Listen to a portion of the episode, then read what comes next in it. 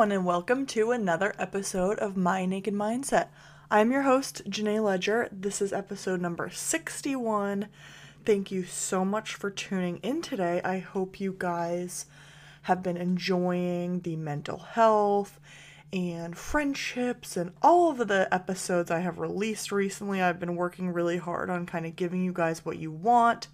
Definitely, you know, get ready to listen to some real, raw, vulnerable, knowledgeable, special guests um, that just know their shit because that's what my naked mindset is all about a judgment free mind zone. So be sure to tune in to um, you know, this episode, of course, and then I'm also going to have some intimacy topics coming up. So definitely get ready for those. I know you guys have been enjoying these, you know, mindset, mental health episodes, but I obviously like to give you what you guys want, and I know that you love the intimacy topics, so we will definitely do some more of those.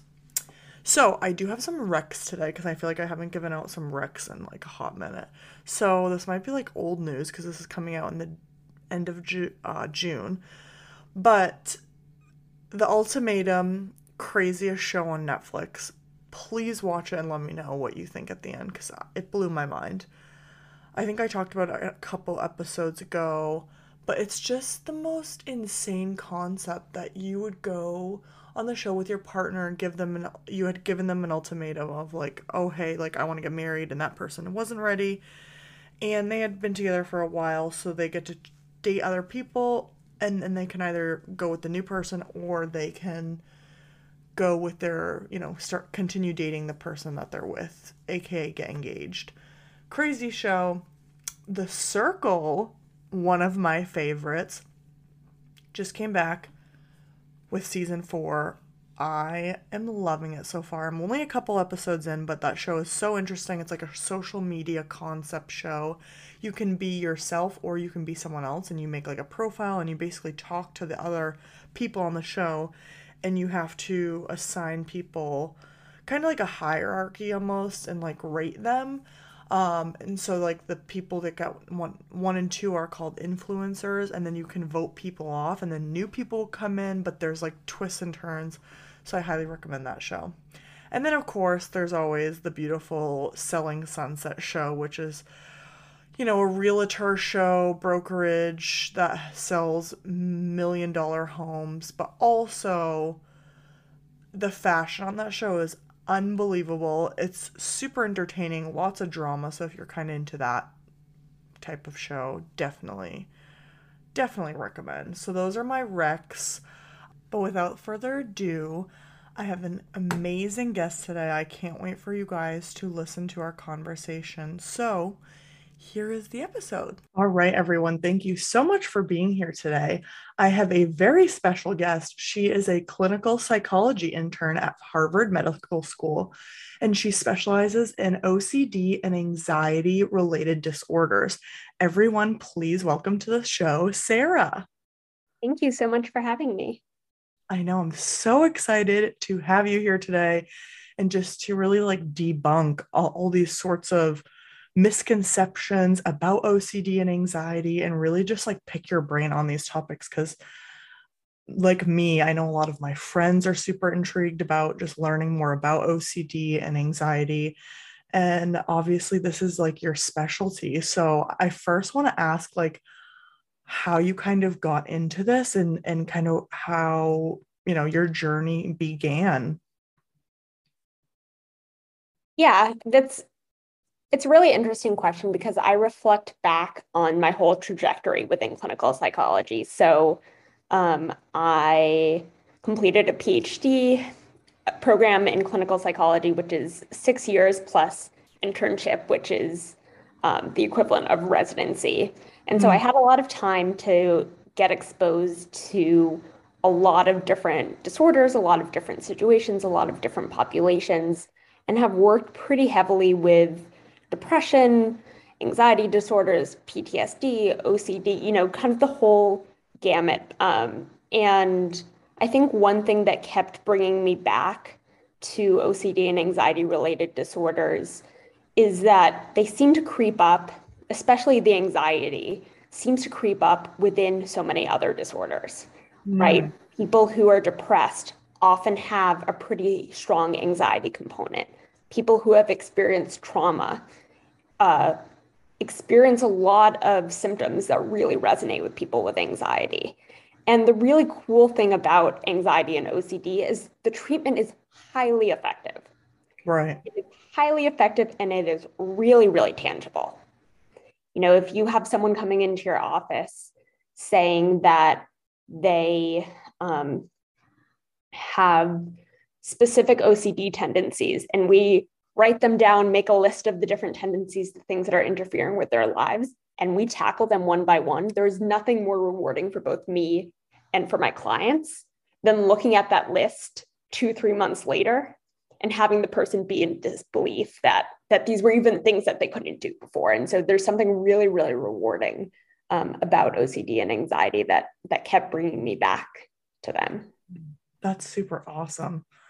Um, I I love that, and I love like when people are just so passionate about what they do and like they love helping people. Like that, just when you talk about it, it's just like I feel like people that are that into what they're doing, you can tell, like you can read it on their face, like you can read it on their body language. Like it's just, it's infectious. And I think it's so empowering when people are just super into what they're doing, right? Because like that's what we need in this world is people who are like, you know, this is what I do and I love it. And I think a lot of, you know, the world is not happy with what they do every single day. And it's so nice to hear you like so into it. So I love that.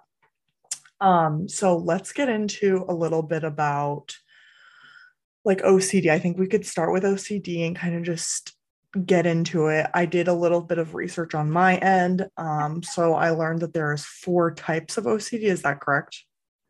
Um, so can you specify what the four types are to make sure that I'm keying into the same thing that you're thinking of? Totally. So I read that there's cleaning contamination, order, symmetry, counting, and then harm OCD and hoarding. Does that? So, that's interesting. So those are very common things. Um, mm, hoarding okay. these days is technically its own disorder. So it's an OCD related disorder in the same way that body dysmorphia is, or that trichotillomania, which is hair pulling, is, in which the treatment is pretty much the same as OCD, but it's its own disorder.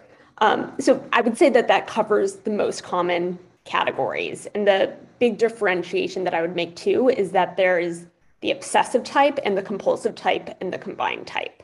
That some people will come in and say to me, Well, I don't think I have OCD because what I have is just really intrusive thoughts. And I don't act on the thoughts, but I have really intrusive thoughts that keep me up at night that prevent me from doing things. And that in itself can be a symptom of OCD. So, yes, there's, you know, within the cleaning part, there are the ritualistic behaviors of having to clean all the time.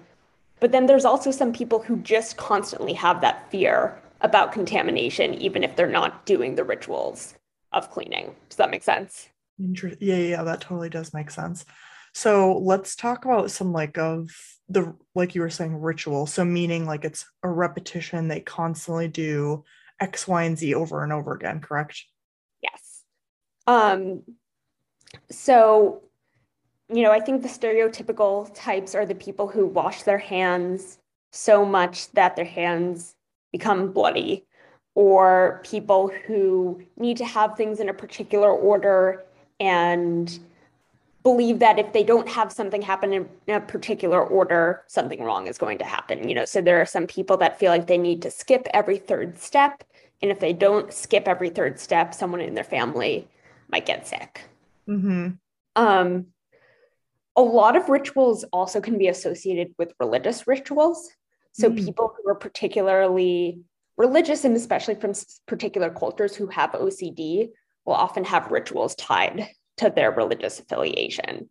Um, it's not always super real, uh, ritualistic, though, in terms of repeated patterns. You know, for example, Um, I'm just pulling from examples of people I've seen since I first saw my first therapy client in 2016 of uh, a kid who had OCD centered around the idea of getting ticks and poison ivy and stopped hmm. eating at restaurants that served beef because she was afraid that the cow could have had a tick and by cooking something on the same stove top that she could get a tick um, or stopped using a bathroom that a friend's mom who had once had poison ivy used you know so those aren't necessarily repeated behaviors they're avoidant behaviors hmm. um, another good example of avoidant behaviors is um, someone i've seen and it's actually a pretty common presentation um,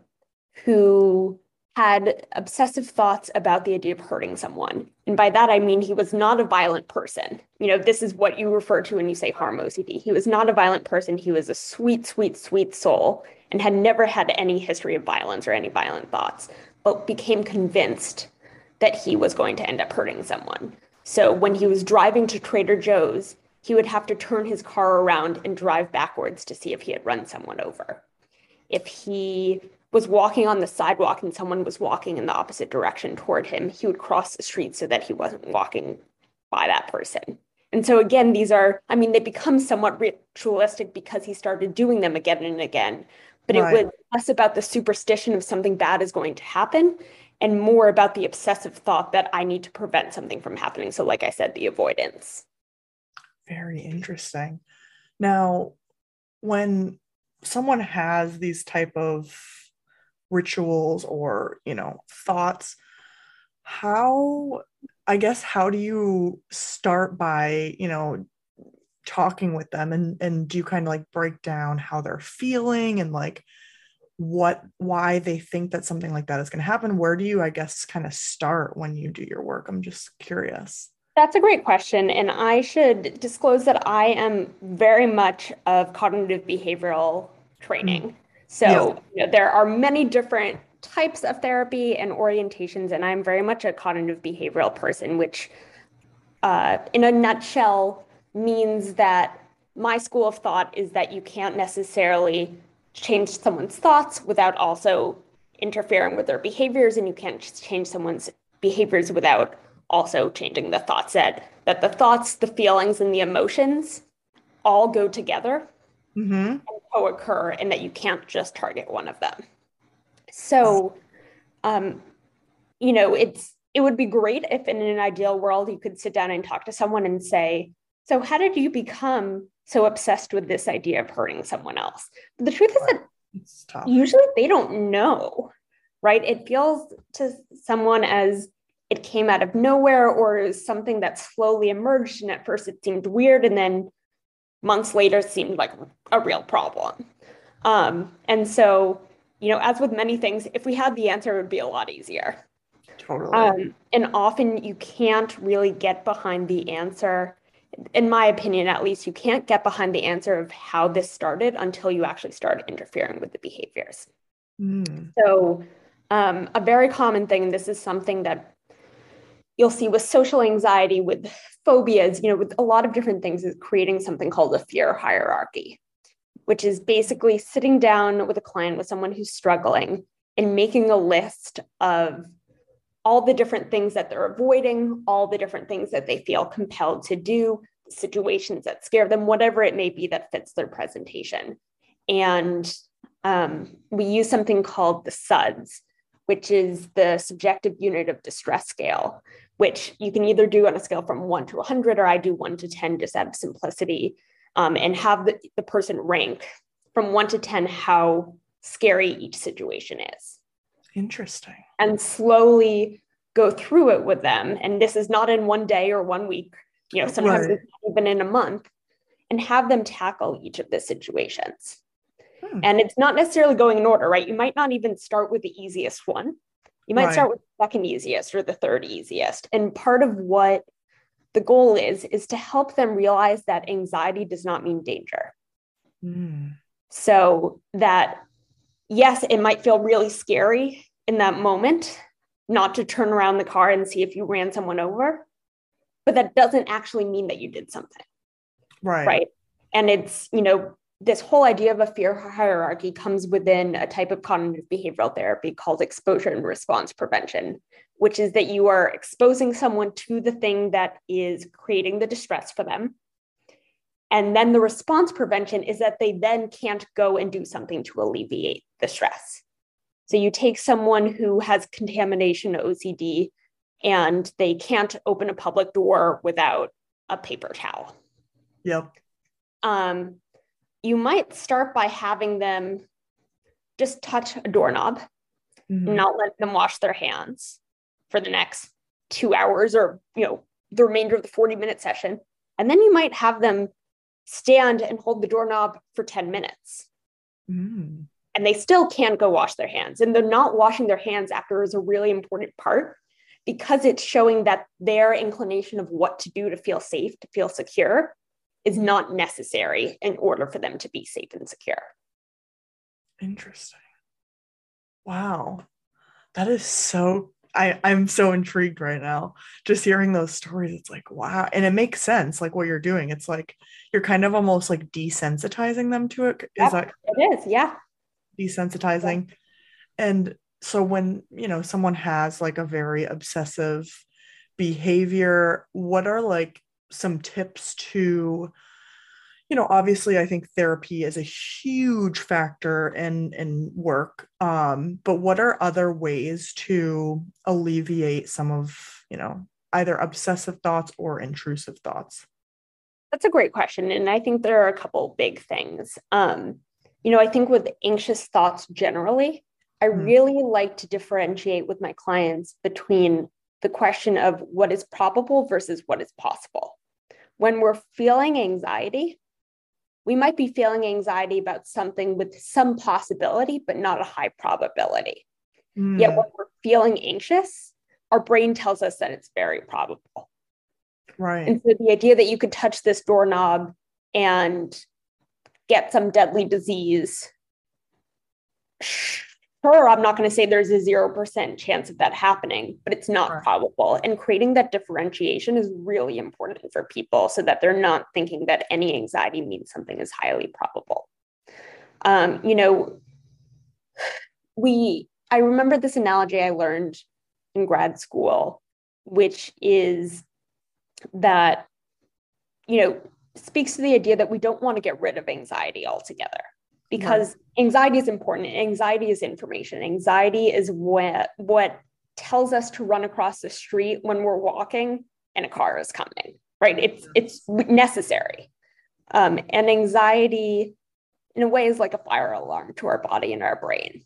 Totally. But when the fire alarm is going off anytime you cook popcorn in the microwave, the fire alarm is not doing its job. It's just sending out all of these faulty alarms. Mm. Right. And so we want to help make it so that the alarm is only going off when there's real danger, when there's a real fire, mm. rather than just when there's a little bit of burnt popcorn. You know, the other thing that I think is really important for people is it's to learn how to name and recognize the obsessive thoughts or the compulsions or the anxious thoughts. And it sounds so simple, but the simple act of saying to yourself when you're feeling this, these are just my obsessive thoughts speaking to me. It's mm. really important because when you can name them, you can then put them into a category that doesn't conflate those obsessive thoughts with how you're feeling the rest of the time. You know, it's it's funny because I've done quite a bit of work with kids and I often joke to myself that the language we use with kids is actually really helpful for mm. adults and we just don't say it because it sounds really silly. But with kids, you often talk about the anxiety monster that's living mm-hmm. inside of someone. Yeah. And the goal is to help the kid not see the anxiety monster as its own character, but rather as a part of them that they can control. You know, when we're feeling anxious, when we're having obsessive thoughts, it feels out of our control. And when right. look at it as a separate character, either in our body, in the room, in our head, and the more people can learn to reorient their thinking to say that this is not a separate entity. This is part of me. And because it's part of me, I do have the power to control it. That can be really helpful. Now, that's obviously easier said than done. right but i think it's important to be working toward that mindset in which it's not its own being but it's a part of you and that you have some power over it rather than it has power over you. I love that. That is such good insight.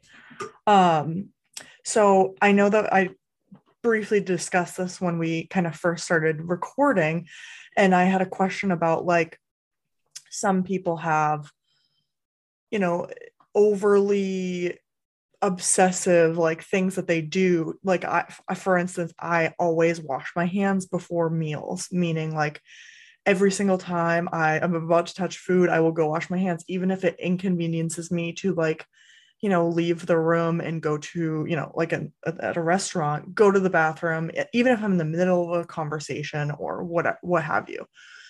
And i kind of asked you before we started recording because i was curious like would that be an obsessive like tendency or am i just being you know clean and cleanly and and really aware of that? And so i kind of just want to like debunk that because i think a lot of people probably think the same thing about certain things that they do every single day.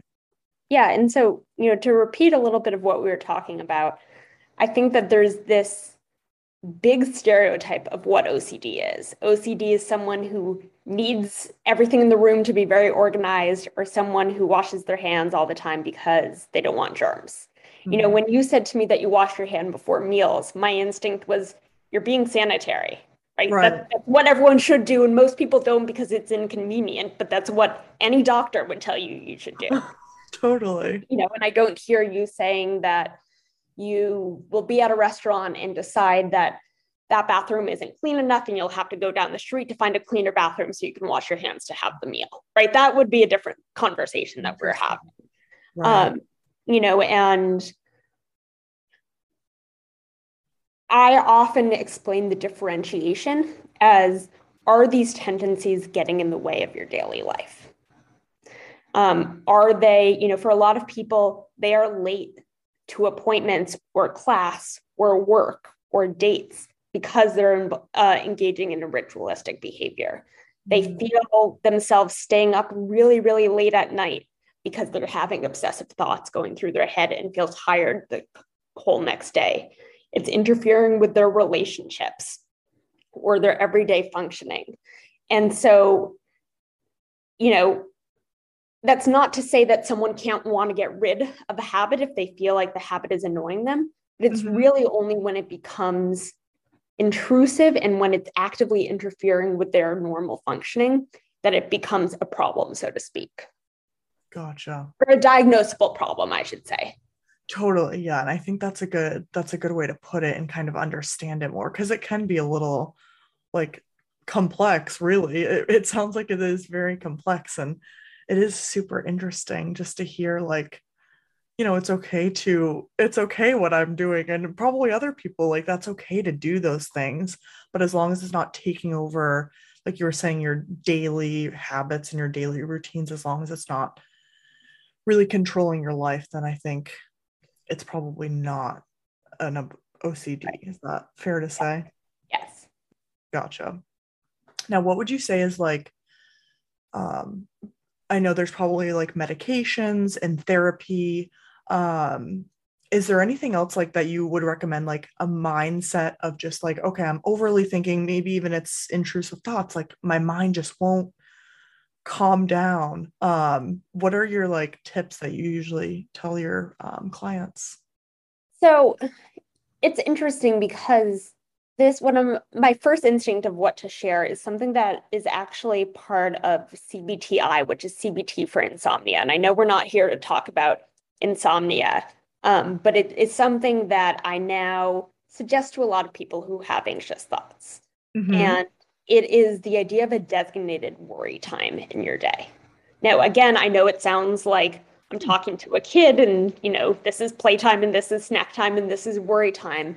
But a designated worry time means having 10 to 15 minutes set aside each day, ideally at the same time every day, in which you are allowed to think about the things that are making you anxious. Hmm. And so if an anxious thought comes up before then, you say, This is an anxious thought. I'm going to put it in the notes section of my phone and I'll address it during worry time. Interesting. And what often happens is then when you get to worry time, those things that were making you anxious earlier on no longer are making you anxious.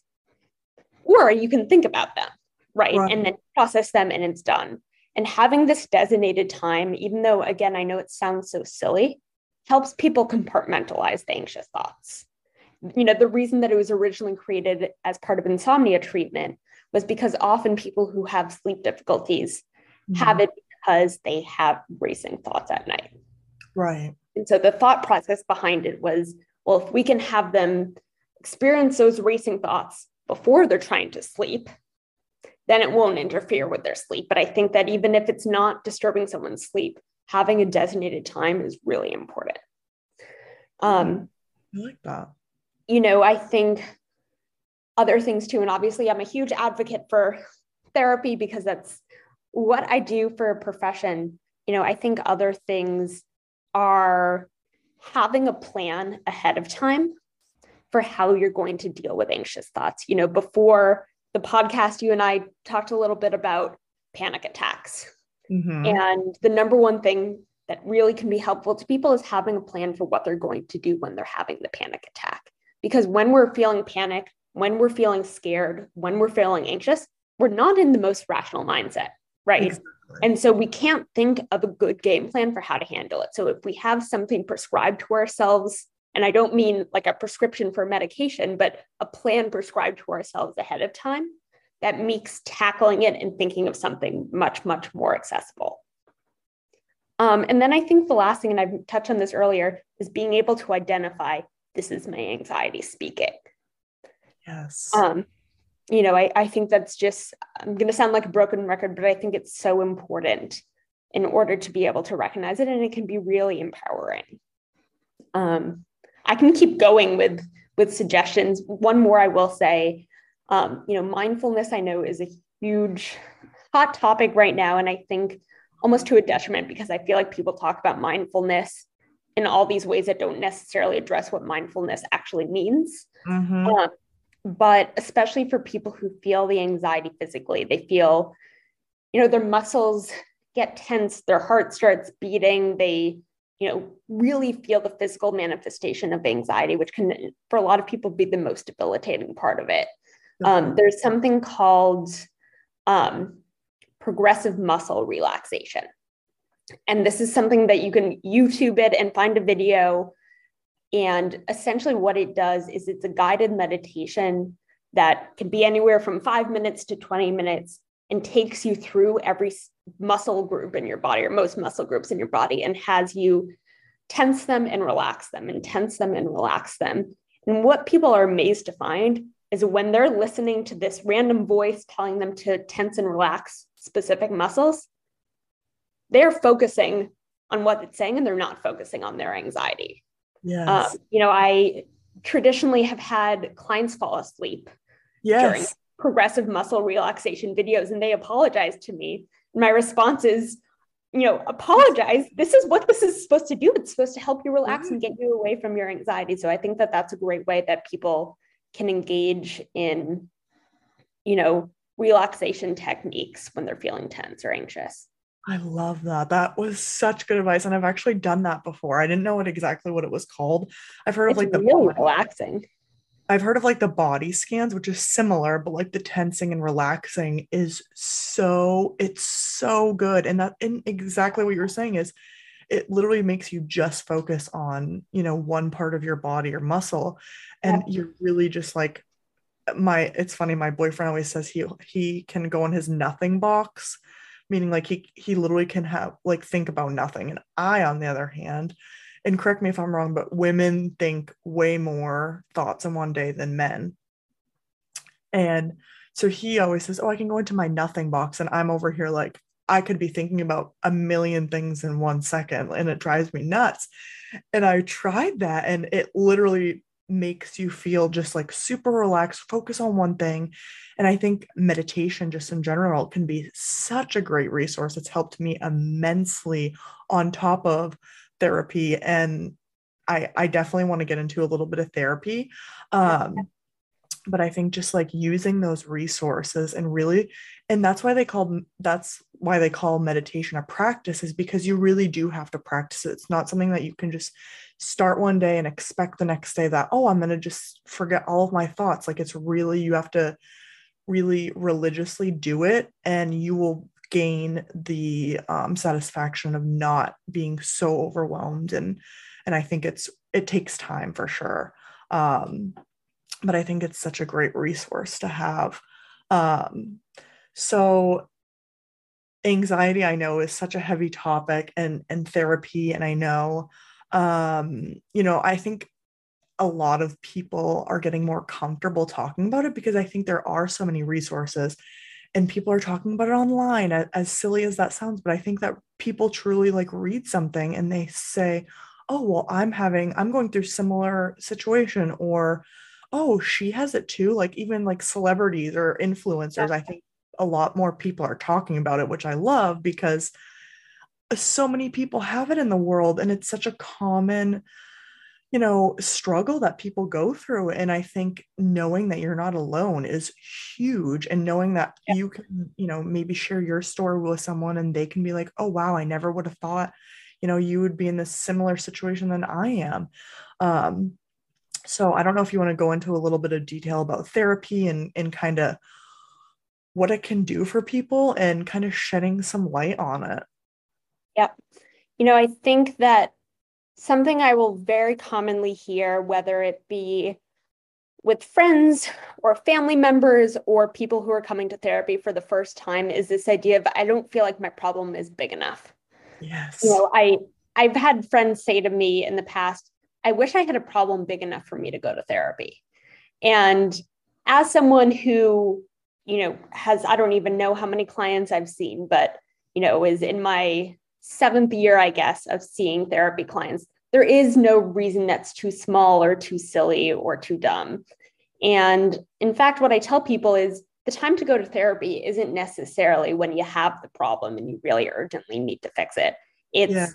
before the problem arises, Absolutely. right? The prog- progressive muscle relaxation is not something you do when your anxiety becomes debilitating. It's something you do before bed on a regular basis so that then when your anxiety is debilitating, you have a coping strategy. Mm-hmm. Um, you know, for people who are worried about the idea of therapy, mm. I I pose it like this. Um, the worst that happens is there's someone you can talk to who is unbiased, doesn't know the other people involved in your life, and is there to listen. And I don't, by that, I don't want to sound tone deaf to the idea that a therapist does matter and therapist match does matter, right? It's not that every therapist is going to be the same. Research has very clearly shown that the therapist plays a big role in the mm-hmm. effectiveness of therapy and the comfort of the client. But having, you know, there's so few places in life where we have the chance to speak honestly and openly and vulnerably without worrying about the repercussions, what will come of it. And I think for a lot of people, it's really empower- empowering. They can tell their own narrative and they can, um, you know, have a space to work on themselves and be raw and set goals and it's i mean i i really do think that everyone in the world should benefit from therapy i'm a big advocate and have talked about this a lot um, in my work setting about the fact that i think it's important for for high schools to teach basic therapy skills like you know we have a health class why why don't we have a mental health class yes. and oh my god yes. the same thing you know it's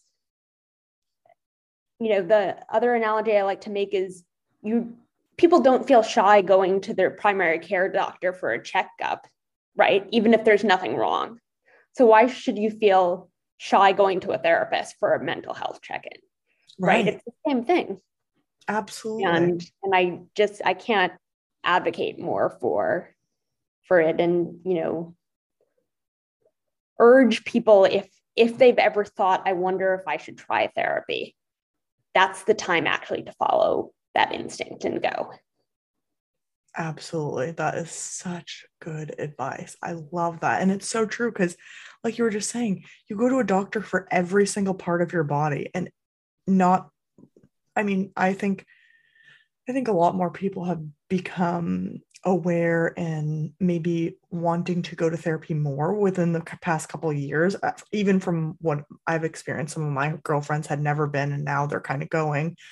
And i think now is the time to just like start it and and there's so many different resources now like you can do it online if you're not comfortable going in person like i've heard of some just like a phone call or a video like you can be in the comfort of your own home there's so many different avenues you can go with it, which I think is super awesome and, and resourceful. Um, and and I think another aspect of it is just like feeling comfortable, like you were saying, like you were saying, you definitely should feel comfortable and and get what you want out of the therapist. And I think I actually heard this other podcast talking about it, and I thought this was a really good way to do it. Is almost like if you're really nervous about what you're going to get out of it, like definitely like interview them, like yeah, meet with a couple people, a couple different therapists, and kind of see what you know their style is and and what you might get out of it, and like feel comfortable and and open up a little bit about what you want, what your goals are, what you want to get out of it, so then you can kind of eh, you can kind of cater to what you want out of it and see if that person is a good match for you. I think that's a really good way to do it. Yeah. And most therapists, whether they advertise it themselves or if you have to ask them, will give you a free 15 minute phone consultation just yeah. so that you can have some conversation and get a sense. And I advise people don't feel embarrassed to ask that. You have every right. Yeah. Uh, you know, and don't be afraid if a therapist is not a good fit to mm. to state that right? You're in the therapy for yourself. You are not in it to preserve the therapist's feelings. And every single therapist out there has had someone say, you know, I don't think this is a good fit. And my instinct is, I'm so proud of you for feeling like you can share that. You know, ask your current therapist if they have recommendations for someone who might suit you better. You know, most people in this field, or at least I like to hope, are there because they genuinely want to help. And so don't be afraid to ask them for what you need. I love that. That's that is so spot on. Um so speaking of like anxiety and and just relieving anxiety, I feel like we've touched on so many amazing topics. I know self-care is a big one as well. Um, that I know I think we talked about uh, when we were messaging so important. What are your like favorite self-care things that you like to do or that you um, recommend to your clients? So, I mean, I think, you know, the obvious ones are exercising, getting sleep, eating well. Um, you know, I think for a lot of people, it's having some kind of routine. Mm. Um, and having a routine that you try to stick to, but not feeling anxious when you don't stick to it. You know, I'm a pretty avid runner and I try to run X amount of miles per week. But if I don't, that's okay, right? It just, it's nice to have routine and to have goals.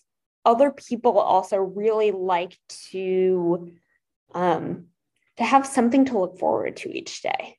Yeah. It sounds so cheesy. And it could be as simple as you know, I'm going to cook a recipe that I'm really excited to to try tonight.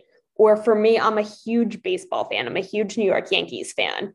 And every day I'm kind of say to myself, I'm so excited to have the Yankees game on in the background from when I'm cooking dinner or, you know, cleaning my apartment. And it's something that happens every day, and that's okay. You know, yeah. just having something to look forward to. And then I think to, when possible, having having a person or people who you feel like you can go to um, and just say i need a little support right now. You know and I, I recognize that not everyone is lucky enough to have that but mm-hmm. i think so many people are afraid of burdening other people. Yes. And the truth is that people feel closer when they see that you value them and you don't have to disclose what's going on right? It can be as simple as a text. You know and i've done this to a to a friend saying didn't have a great day today. Can we text? Yes. Um and that's okay right? That's what people are there for.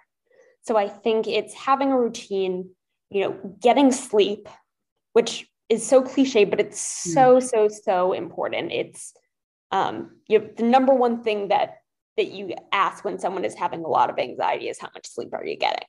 Yes. You know? It's um, so important. And, you know, trying trying not, and this is maybe counterproductive, but um, to what you would think, but trying not to have this completely positive mindset. Mm. Um, you know, there's this term out there's actually a book that I'm reading right now called Toxic Positivity. Mm. Um, and it's all about how in today's culture, everyone is so positive. You know, right. look on the bright side, it could have been so much worse. Other people have it worse than you. And the truth is that that's not helpful. No. And it can be true that other people have it worse than you, but that doesn't mean the situation you're in right now is really bad. Right. Right. And yes, you might have a lot going for you, but that doesn't mean that you're not anxious. And I think that if people can learn to be a little kinder to themselves and not buy into this toxic positivity, that's a really great way for them to have the grace and compassion for themselves that they would have for other people. Wow. That's powerful right there. That is good. Oh my God. That just blew my mind a little bit because I think that's so true. It's like, positive positive positive like and sometimes like i would just i would say i'm a very optimistic person but there are times where i'm just being realistic about realistic about something and i'm like hey i don't think that this is going to work or x y and z and some people are like like my boyfriend for instance he he's like well why don't you just think about it in a good way but it's true it's like sometimes you have to be realistic with what is happening and i think that is a, such a good way to put it. So I love that. Yeah. And I, my attitude is very much like sometimes you have to experience the bad before you can see the good. Oh yes. And that's that's not in the everything happens for a reason mindset. It's that you need to feel the negative emotions before right. you can feel better. No, that totally makes sense. Um, so I have some listener questions for you. Yeah. So the first one is how to relieve anxiety without medications. I know we didn't really touch too much on medications, but maybe just kind of reiterating um, some things yeah. without meds. So, I want to make it clear that I am in the field of clinical psychology and not psychiatry. But with that being said, you know, I do work closely with psychiatrists. Mm. Um, I'm biased given the field that I'm in, but I don't necessarily think, especially with anxiety, that um, medication should be the first choice. For some people, it is, and that's fine, no judgment at all. Right. Um, but I really advise that people start with therapy. And a lot of research has shown that more effective than just therapy or just medication is the combination. Mm-hmm. Um, you know, I do, in my opinion, I do think it's better to start with the therapy because what you often find with people who go immediately to medication is they attribute any improvement to the medication and not any improvement to themselves in their work and therapy. Mm. And it's mm. very important for people to see that medication can be a crutch and a really, really great crutch, but that right. ultimately they are the person who is putting in the work on a daily basis.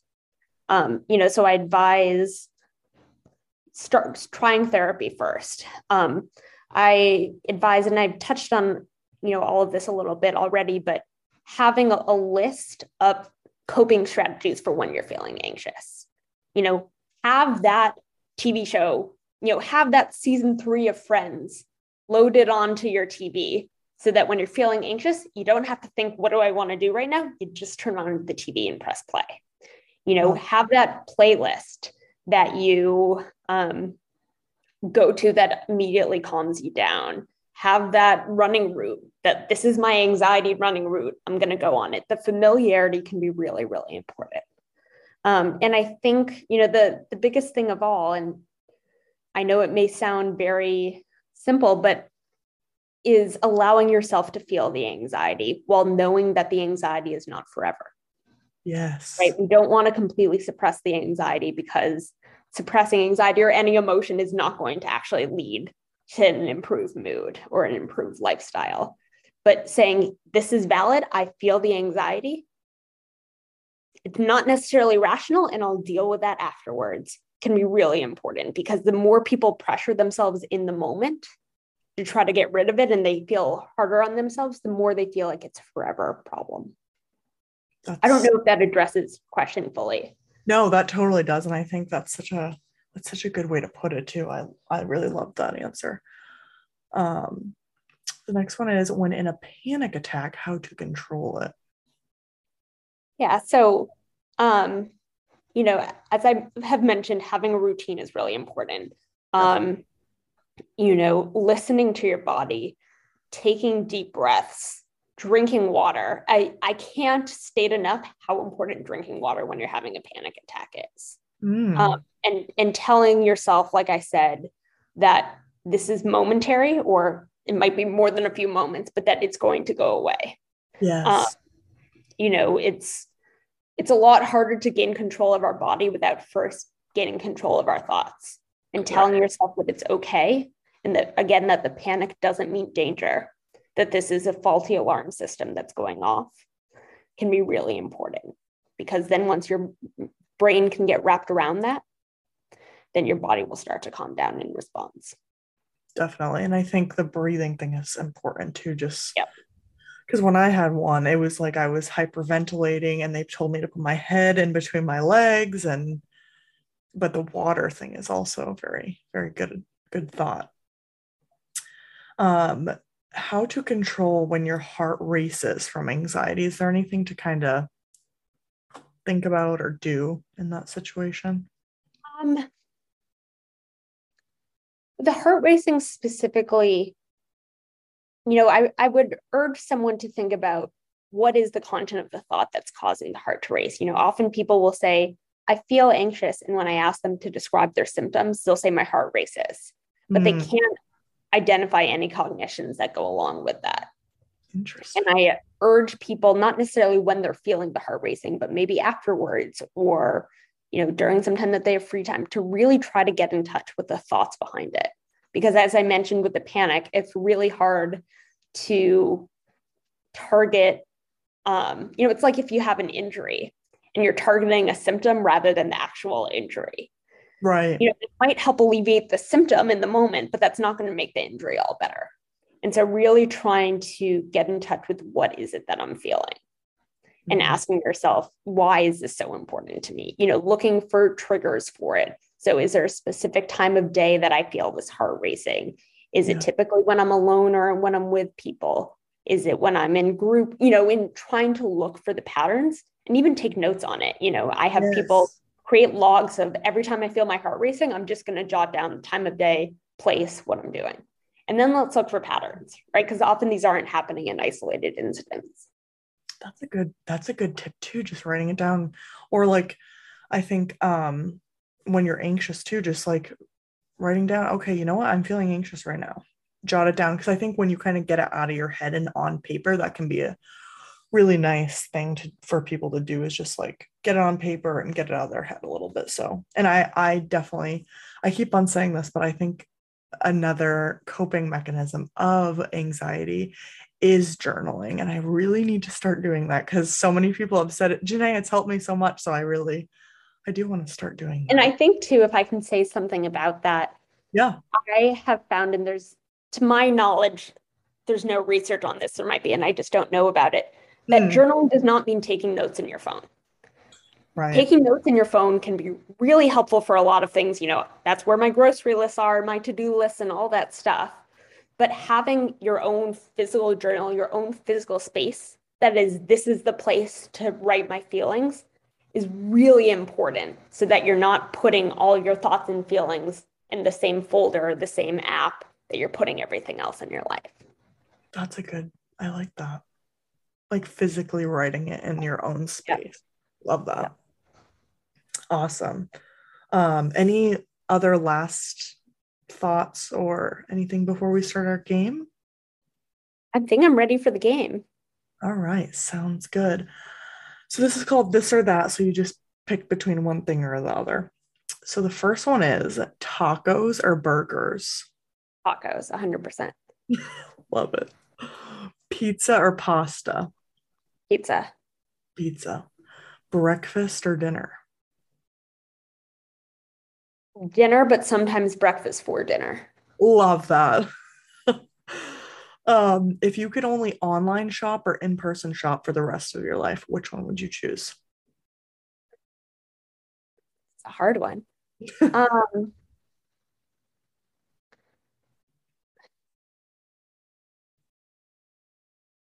maybe online. Online. That's a really hard one, actually. It is. I would have thought that that would be the one that stumped me the most. That's so funny. Um, would you rather travel to Europe or somewhere tropical?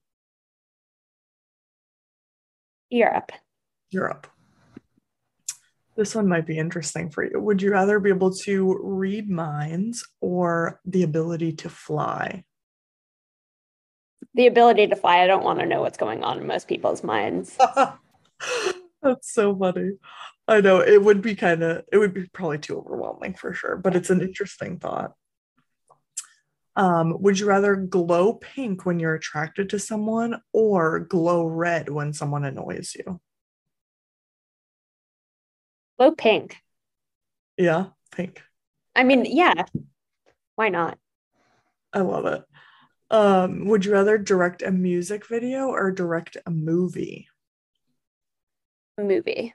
Movie. Very cool. Would you rather have the ability to control weather, so meaning like you can literally make it hot cold whenever you wanted, or mm-hmm. the ability to talk to animals? I'm gonna go control weather. I mean, we're we're coming out of a Boston winter right now, so that's what's on my mind. I know. I hear you. Um, would you rather have a personal chef or personal housekeeper? Personal housekeeper. Personal. I love to cook. Oh, nice. Very cool. Would you rather live by the ocean or a cabin in the woods? Ocean. Ocean.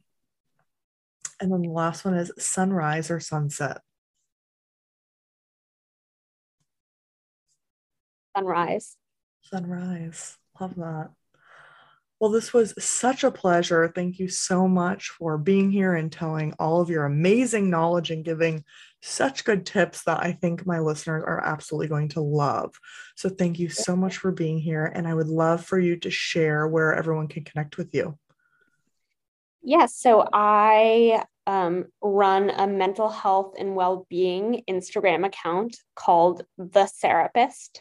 So, it is the underscore Sarahpist, S A R A H P I S T, um, where I post about information on how to access therapy in a way that is accessible and affordable. And I also on there run a virtual well-being book club um, where each month we read books that have something to do with well-being um, and then we do live q and a's with the author so i'd love for anyone who's interested to to join me for one book book or a few books and anyone can also just send me a message on the Instagram with any questions they have and I'm happy to help as best as I can.